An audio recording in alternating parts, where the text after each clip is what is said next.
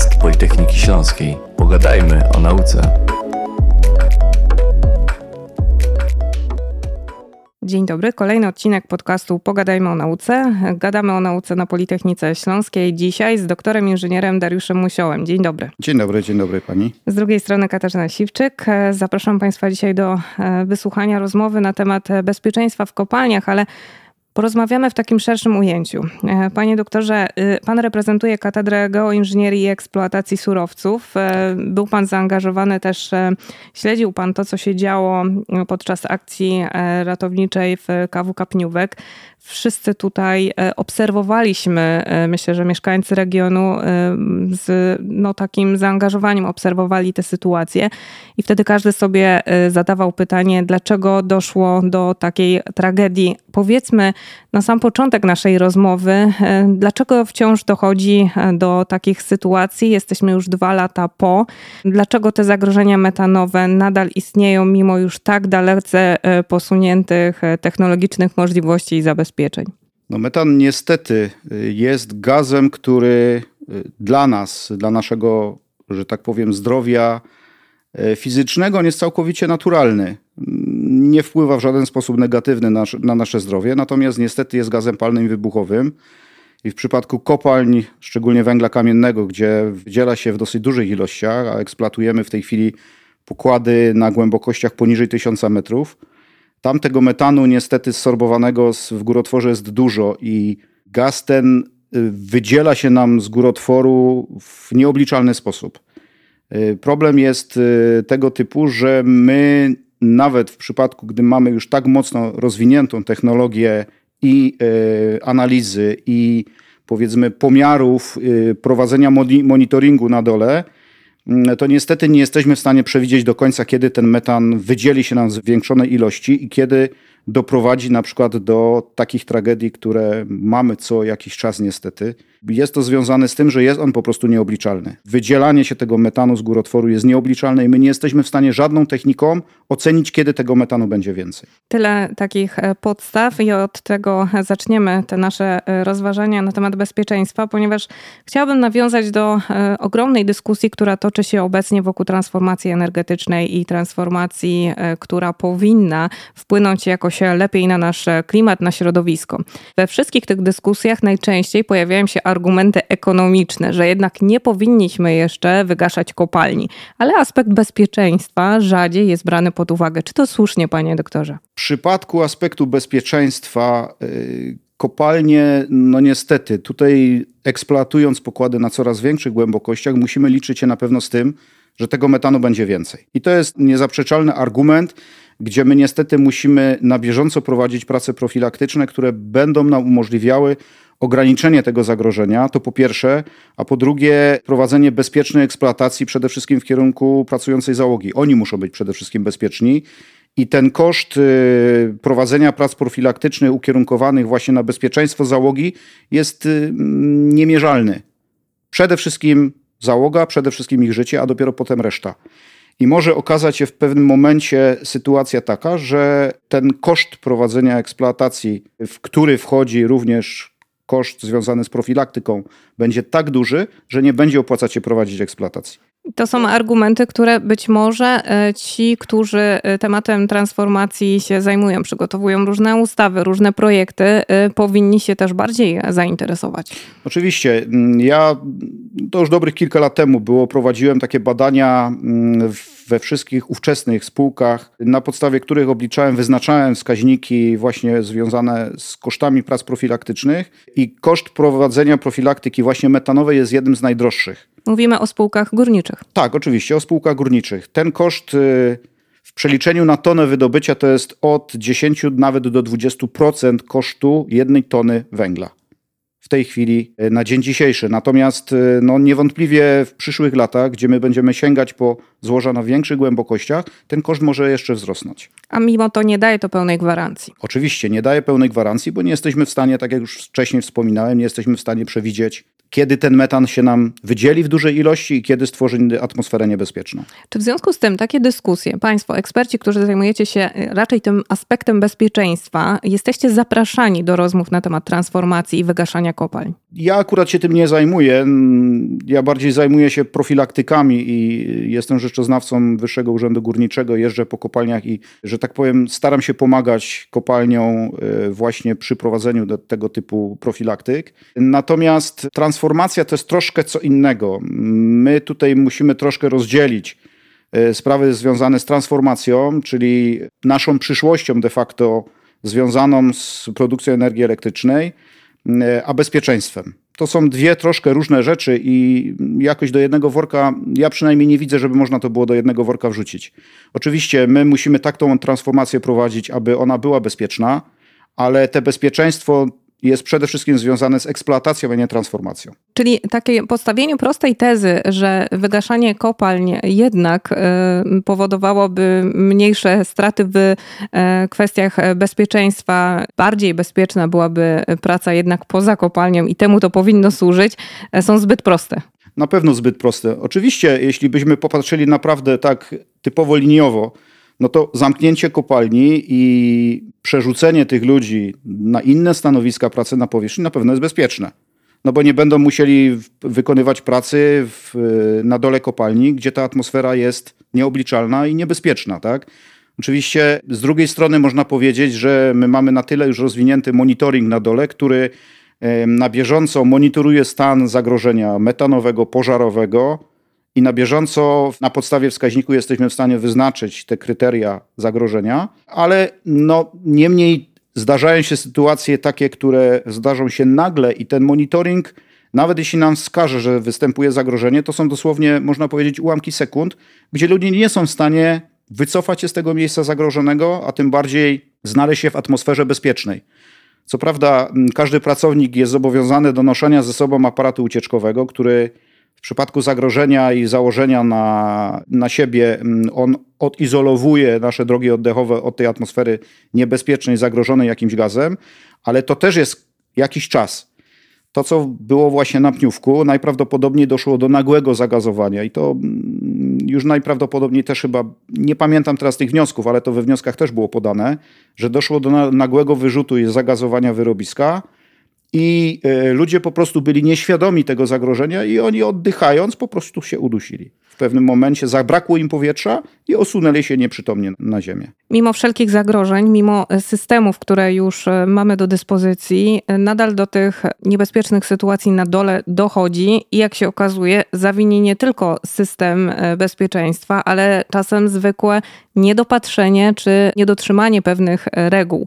W wyniku śledztwa dowiadujemy się teraz, że prawdopodobnie nawet czynnik ludzki mógł zawieść. Jak kontroluje się tego typu niebezpieczne rejony? Kto właściwie odpowiada w kopalniach za to, żeby no, w kwestiach metanowych zagrożeń no, dopilnować wszystkiego na ostatni guzik? No, od wielu lat y, na kopalniach jest stosowany tak zwany system e, metanometrii automatycznej. To są czujniki, które podłączone są do systemu dyspozytorskiego i na bieżąco mierzą stężenia metanu w odpowiednich miejscach.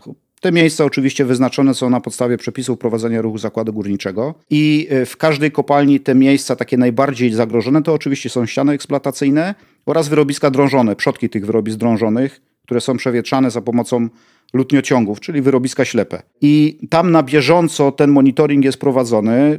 Kiedyś, no dobrych kilka, kilkanaście lat temu, te czujniki były czujnikami zwłocznymi, czyli on wykonywał pomiar i potem na przykład przez 20 sekund nie wiedzieliśmy, co się dzieje. Przez 20 sekund może się wydarzyć naprawdę dużo. Natomiast nie wiedzieliśmy, co się dzieje, bo ten czujnik nam nie mierzył. On musiał się zresetować, musiał wyczyścić komorę spalania, w której wykonywał pomiar spalania na mostku Greca i dopiero po tych 20 sekundach wykonywał następny pomiar. Na dzień dzisiejszy, na szczęście, te czujniki są już czujnikami stałego działania. One na bieżąco informują nas o stężeniu tego gazu w wyrobiskach. Natomiast y, przepisy też oczywiście wskazują, kto odpowiedzialny jest za inne jeszcze pomiary. Prowadzone są pomiary oczywiście przez metaniarzy. Oni też mają cykl pomiarów i zjeżdżają dziennie i wykonują pomiary w różnych miejscach kopalń. Na każdej zmianie wykonują, muszą wykonywać pomiary nadsztygarzy, którzy znajdują się w danym miejscu, sztygarzy zmianowi. Kierownictwo niższe także wykonuje takie pomiary. Także można powiedzieć, że oprócz y, tego monitoringu stałego, automatycznego, dodatkowo wybierane są jeszcze też miejsca, w, którym, w których należy wykonywać pomiary ręczne. Wystarczy jedno niedopatrzenie i może dojść do tragedii. Wystarczy jedno niedopatrzenie i yy, najbardziej niebezpieczna jest sytuacja, gdzie kopalnie starają się w jakiś sposób te miejsca, gdzie jest bardzo niebezpiecznie, starają się w jakiś sposób, powiedzmy, ograniczać w możliwości monitorowania.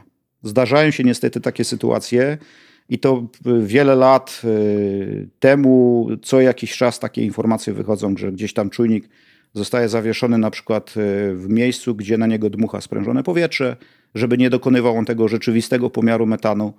No ale to już oczywiście mm, potem spływa, że tak powiem, na barki tych ludzi, którzy są za to odpowiedzialni. Czy po tej katastrofie y, na Pniówku wprowadzono jakieś nowe formy zabezpieczeń, żeby właśnie nie dochodziło do takich sytuacji? Czy tak szczerze powiedziawszy, to mm, nie ma na dzień dzisiejszy wymyślonych jakichś nowych sposobów zabezpieczeń. Ta metanometria automatyczna jednak jest już chyba najlepszym sposobem y, monitoringu stałego tego zagrożenia, bo one na bieżąco informuje nie tylko dyspozytora ruchu kopalni, ale także, y, także osoby, które pracują w danym miejscu, bo te czujniki nie tylko powiedzmy przesyłają sygnał na powierzchnię, ale także informują nas e, dźwiękowo. Często są montowane jakieś e, lampy powiedzmy migające na czerwono, które informują, że te przekroczenie tego stężenia gazu zaczyna występować w tym wyrobisku. Także trudno tutaj mówić, czy my jesteśmy w stanie jeszcze coś więcej zrobić. Chyba nie, na dzień dzisiejszy chyba nie. Kopalnie oczywiście też na bieżąco prowadzą tak zwane przedwierty w przypadku drążenia wyrobiska ślepego to jeszcze w mało rozpoznanych na przykład partiach złoża, to wykonuje się odpowiednie przedwierty, za pomocą których jesteśmy w stanie ocenić mm, powiedzmy poziom tego zagrożenia metanowego, ile tego metanu jest, może nam się w najbliższym czasie wydzielić do wyrobiska. Czy ta dyskusja, która była toczona w 2023 roku na forum e, Unii Europejskiej na temat dyrektyw metanowych, też wpływa jakoś na bezpieczeństwo? Wydaje mi się, że tak, natomiast e, no, ona bardzo, bardzo ogranicza nam możliwości wydzielania tego metanu do atmosfery. My musimy coś z tym metanem zrobić.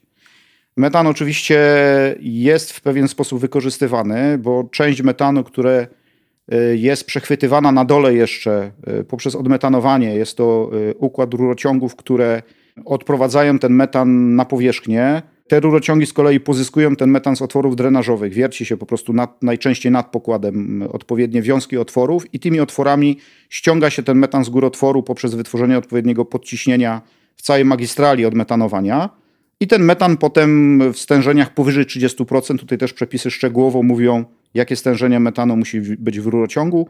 Powyżej 30% ten metan trafia nam na powierzchnię. Część kopalń stosuje trójkogenerację, czyli z tego metanu, który jest spalany na silnikach gazowych, produkowana jest duża ilość ciepła odpadowego. Te ciepło wykorzystuje się na przykład do podgrzewania wody, do suszenia flotokoncentratu na zakładach przeróbki e, węgla, do podgrzewania na przykład wody użytkowej, do ogrzewania ogólnie pomieszczeń kopalnianych. Niektóre kopalnie wręcz ten metan odsprzedają bezpośrednio do dostawców na przykład gazu, czyli ten metan de facto trafia do naszych kuchenek gazowych albo do pieców gazowych w domu. Też wykorzystywany jest na przykład na kopalniach do produkcji energii elektrycznej. Te silniki gazowe są sprzężone z generatorami, generatory produkują energię elektryczną, ale jeszcze w przypadku tej trójkogeneracji dodatkowo z ciepła odpadowego produkowany jest chłód, który z kolei wykorzystywany jest do klimatyzacji wyrobisk dołowych. Swego czasu e, jedna z jastrzębskich szkół miała być e, ogrzewana właśnie tym ciepłem wyprodukowanym z metanu. Tam niektóre nawet, e, można powiedzieć, osiedla są ogrzewane właśnie bezpośrednio z tym, tym ciepłem odpadowym właśnie z tych generatorów z tych silników spalinowych. Wrócę jeszcze do tematu e, bezpieczeństwa, ponieważ też e, nawiązując do, do tych e, dyskusji, a pan doktor jest po to, żeby nam weryfikować te różne myśli, które się pojawiają w dyskursie publicznym.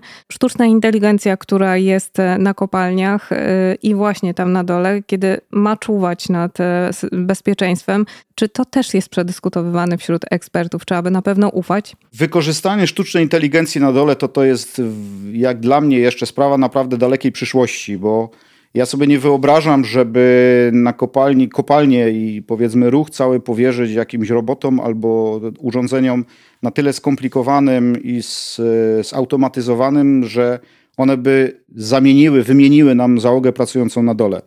Były w ostatnich powiedzmy 20 latach były prowadzone takie próby wprowadzenia ścian eksploatacyjnych właśnie za pomocą zdalnego sterowania. Taką chyba najbardziej znaną kopalnią to była kopalnia Staszic, gdzie 10-12 lat temu były podejmowane próby eksploatacji jednej ze ścian właśnie w układzie całkowicie zautomatyzowanym, bez ingerencji pracowników. Natomiast no, mm, z jednej strony może fajne podejście, bo rzeczywiście tych pracowników nie wprowadza się bezpośrednio do miejsca niebezpiecznego. Natomiast z drugiej strony, jeśli zajdzie jakaś potrzeba, konieczność wymiany czegoś, naprawy, no to niestety ci pracownicy jednak muszą wejść do tych wyrobisk i muszą to bezpośrednio tam na miejscu naprawić. Co prawda, oczywiście ten czas nie jest taki, jaki w rzeczywistości załoga pracuje non-stop w tym wyrobisku. To, jest, to by były tylko jakieś ewentualnie chwilowe momenty, gdzie ta załoga będzie musiała wejść. E, no niemniej okazało się, że na dzień dzisiejszy jeszcze na pewno nie jest to, e, że tak powiem, opłacalne. Czyli e, sztuczna inteligencja jeszcze górników nie wygryzie. Nie, nie. To nie, na pewno. To A skoro kopalnie jeszcze będą fedrować przynajmniej do 2049 roku, tak, ta, taką datę um, słyszymy, nie wiadomo co jeszcze w tej kwestii się zmieni w najbliższym czasie. Natomiast na Śląsku te kopalnie metanowe stanowią większość nadal, więc niebezpieczeństwo jest tym większe. Tak, to prawda.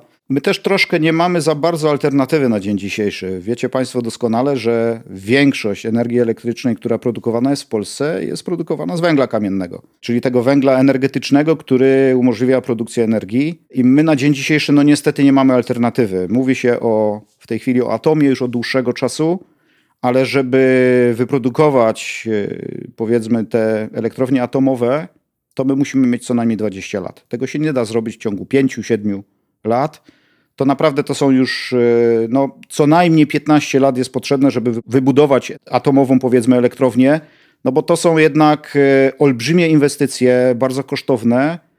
E, I to, to nie jest tak, jak wybudować powiedzmy jakiś pawilon albo jakąś fabrykę, którą jesteśmy w stanie w ciągu kilku lat postawić i wyposażyć w odpowiedni sprzęt. To są potrzebne naprawdę długie lata pracy, żeby, żeby do tego doprowadzić. A węgiel, no my niestety, ale y, raz, że stoimy na węglu, a dwa, że ten węgiel e, energetyczny jest y, w większości produkowany przez nas. Mamy jedynie jedną spółkę, Jaszczębską Spółkę Węglową, która e, produkuje duże ilości węgla koksowego, który z kolei jest potrzebny do produkcji stali. Jest to jedyna spółka w Europie, która produkuje węgiel koksowy a mm, z tego co wiem, to i tak y, ta ilość y, węgla, który jest produkowany jako węgla koksowego przez Jaszczębską Spółkę, nie zapewnia, e, że tak powiem, 100% konieczności czy też e, ilości węgla, który jest potrzebny właśnie do wytopu stali w e, Unii Europejskiej. Skoro węgiel cały czas będzie potrzebny jeszcze, to zawód górnika i wszystko, co związane z górnictwem, ta branża będzie potrzebowała też nadal pracowników, a już słyszymy, że nie ma chętnych do nauki w szkołach o charakterze właśnie o profilu górniczym. Jest jakiś kryzys na rynku? Jak to wygląda na wydziale? A nie, wcale nie do końca. Wcale nie do końca tak jest, bo od dłuższego czasu widzi się, że jednak ci ludzie młodzi widzą perspektywę pracy w górnictwie i e, jeśli byśmy sobie tak na szybko policzyli, to kończąc na przykład w ciągu pięciu lat studia wyższe, magisterskie, to oni są w stanie dopracować do emerytury w górnictwie. Czas mają tylko do 20, e, do 49. Do 49, tak.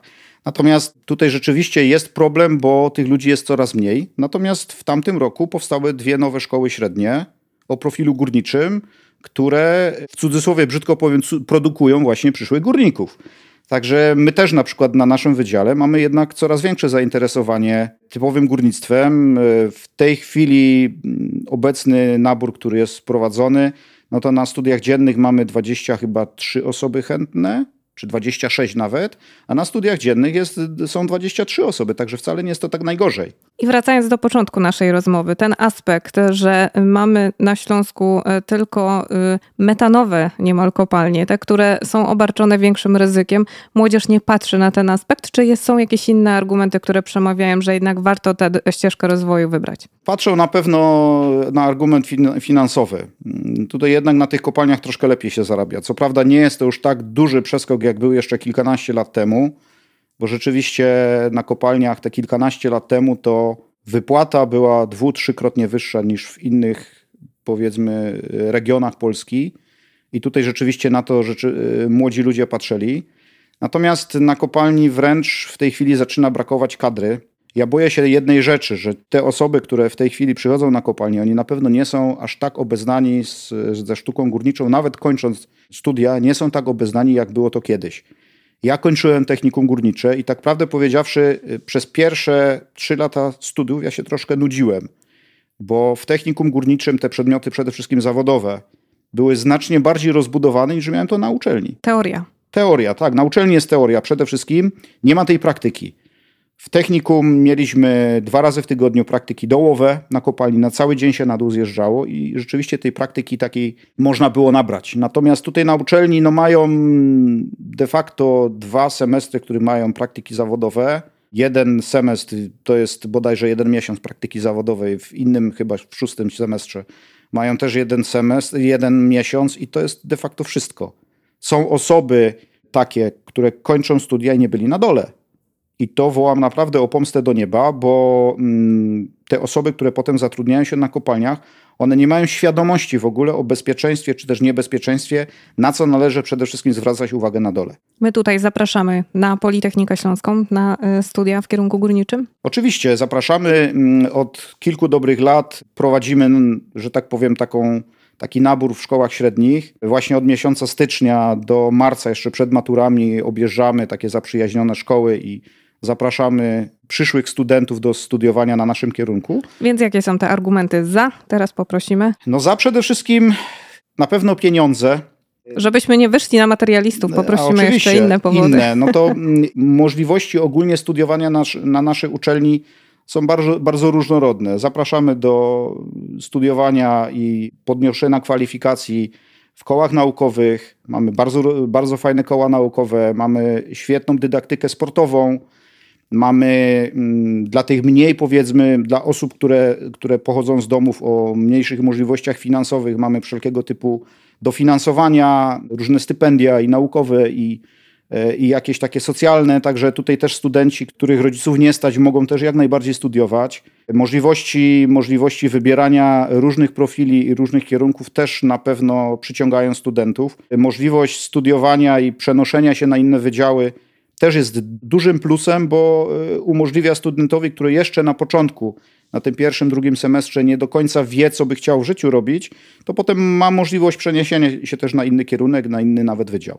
Także to na pewno jest y, dużym plusem na naszym wydziale. Czyli panie doktorze, te plotki o tym, że brakuje kadry na kopalniach są tak naprawdę bezpodstawne, bo my mamy ludzi. Nie, to nie jest prawda. Y, prawdą jest to, że tych ludzi jest coraz mniej na kopalniach, a szczególnie kadry. Zaczyna brakować kadry. Y, to, co my y, produkujemy, tych naszych studentów i wypuszczamy ich na wolność, i którzy, a nie wszyscy z nich idą na kopalnię, to, to jest y, kropla w morzu. Przed poprzednią barburką zadzwonił do mnie dyrektor z jednej z kopalni i mówi: Darek, spróbuj mi znaleźć kilku studentów, którzy mogliby szybko zrobić i awansować i zrobić zatwierdzenia, bo brakuje mi kadry. E, rozesłałem Wici tutaj u nas wśród naszych studentów i znalazły się dwie osoby, które były chętne i te osoby już pracują. Także naprawdę w tej chwili na dzień dzisiejszy brakuje przede wszystkim kadry, tej kadry średniej, średniego, stop, średniego dozoru, dlatego że mm, nie mamy szkół średnich, które kształciłyby w kierunku górniczym i to jest przede wszystkim ten problem. Bo e, te osoby, one mogą iść już bezpośrednio do ruchu, bo one mają praktyki, przynajmniej miały praktyki górnicze w technikach górniczych, i mogą bezpośrednio ich po szkole iść do ruchu, bo znają już zasady pracy. Natomiast nasi studenci, opuszczając nasze mury, oni niestety muszą się dużo nauczyć, żeby móc pracować przynajmniej na takim stopniu, na którym pracowałyby osoby po szkole średniej. Temat górnictwa na Śląsku jest jeszcze niezamknięty zupełnie, wbrew tym e, wszystkim e, pogłoskom, o których słyszymy i mimo tych dat, które ciągle nam się powtarza, jak 2049. A co, e, i to już takie pytanie na koniec, co zmieni Ministerstwo Przemysłu na Śląsku? Czy to jest jakieś nowe otwarcie, czy właściwie ostatnia rzecz, którą jeszcze Śląsk ma w tej sprawie do powiedzenia? Jak pan to ocenia? Czy to rzeczywiście zmieni coś w temacie górnictwa? Wydaje mi się, że może to zmienić na plus, dlatego że ministerstwo, będąc na Śląsku i będąc w bezpośrednim kontakcie z naszym przemysłem górniczym przede wszystkim, ale i hutniczym, może jednak e, usłyszeć te głosy, które płyną z kopalń i potrzeby, które przede wszystkim w górnictwie występują i na bieżąco monitorować sprawy związane z nie tylko z górnictwem, ale przede wszystkim też z ekologią. Tak? My cały czas jednak dążymy do tego, żeby ta eksploatacja była jak najbardziej y, ograniczająca zagrożenie związane z emisyjnością metanu, dwutlenku węgla. I tutaj też na pewno to ministerstwo na bieżąco to będzie monitorować. Jednak inaczej, inaczej na pewno y, wpływa się i monitoruje sprawy z daleka, tak jak było kiedyś z Warszawy, a na pewno dużo łatwiej będzie mieć na bieżąco kontakt z tymi ludźmi, którzy pracują na kopalniach. I e, na tematy bieżące i o tej e, przyszłości, która jeszcze górnictwo czeka, rozmawialiśmy z naszym gościem. Dziękuję bardzo za tę rozmowę i za spotkanie. Doktor inżynier Dariusz Musiał był z nami. Do usłyszenia. Do usłyszenia, pozdrawiam.